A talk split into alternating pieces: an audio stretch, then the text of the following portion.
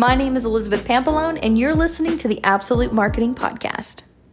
Today's tip is about privacy policies. Did you know that if you do not have a privacy policy on your website as of, well, today, and today being sometime in 2020, you're actually violating about three laws at the same time federal, state, and otherwise.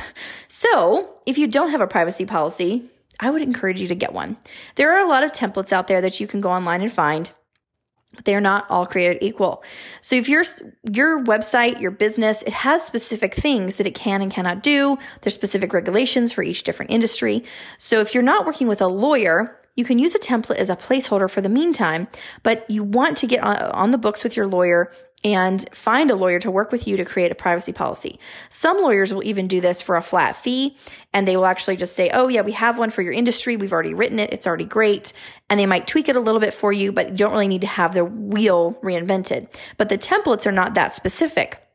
So you want to make sure you talk to a lawyer for your specific situation, just to be sure that you don't get stuck with something that could potentially harm you in your business in the future. Privacy policies are mandata- mandatory by law for all websites. So if you don't have one, make sure you get one.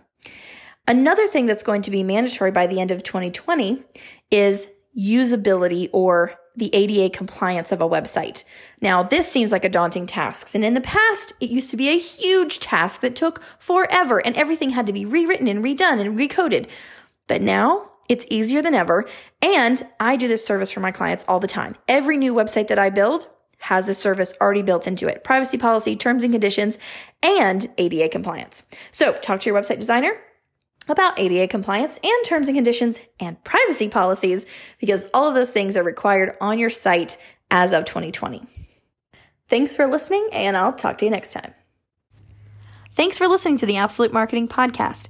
If you'd like to learn more, please visit getabsolutemarketing.com.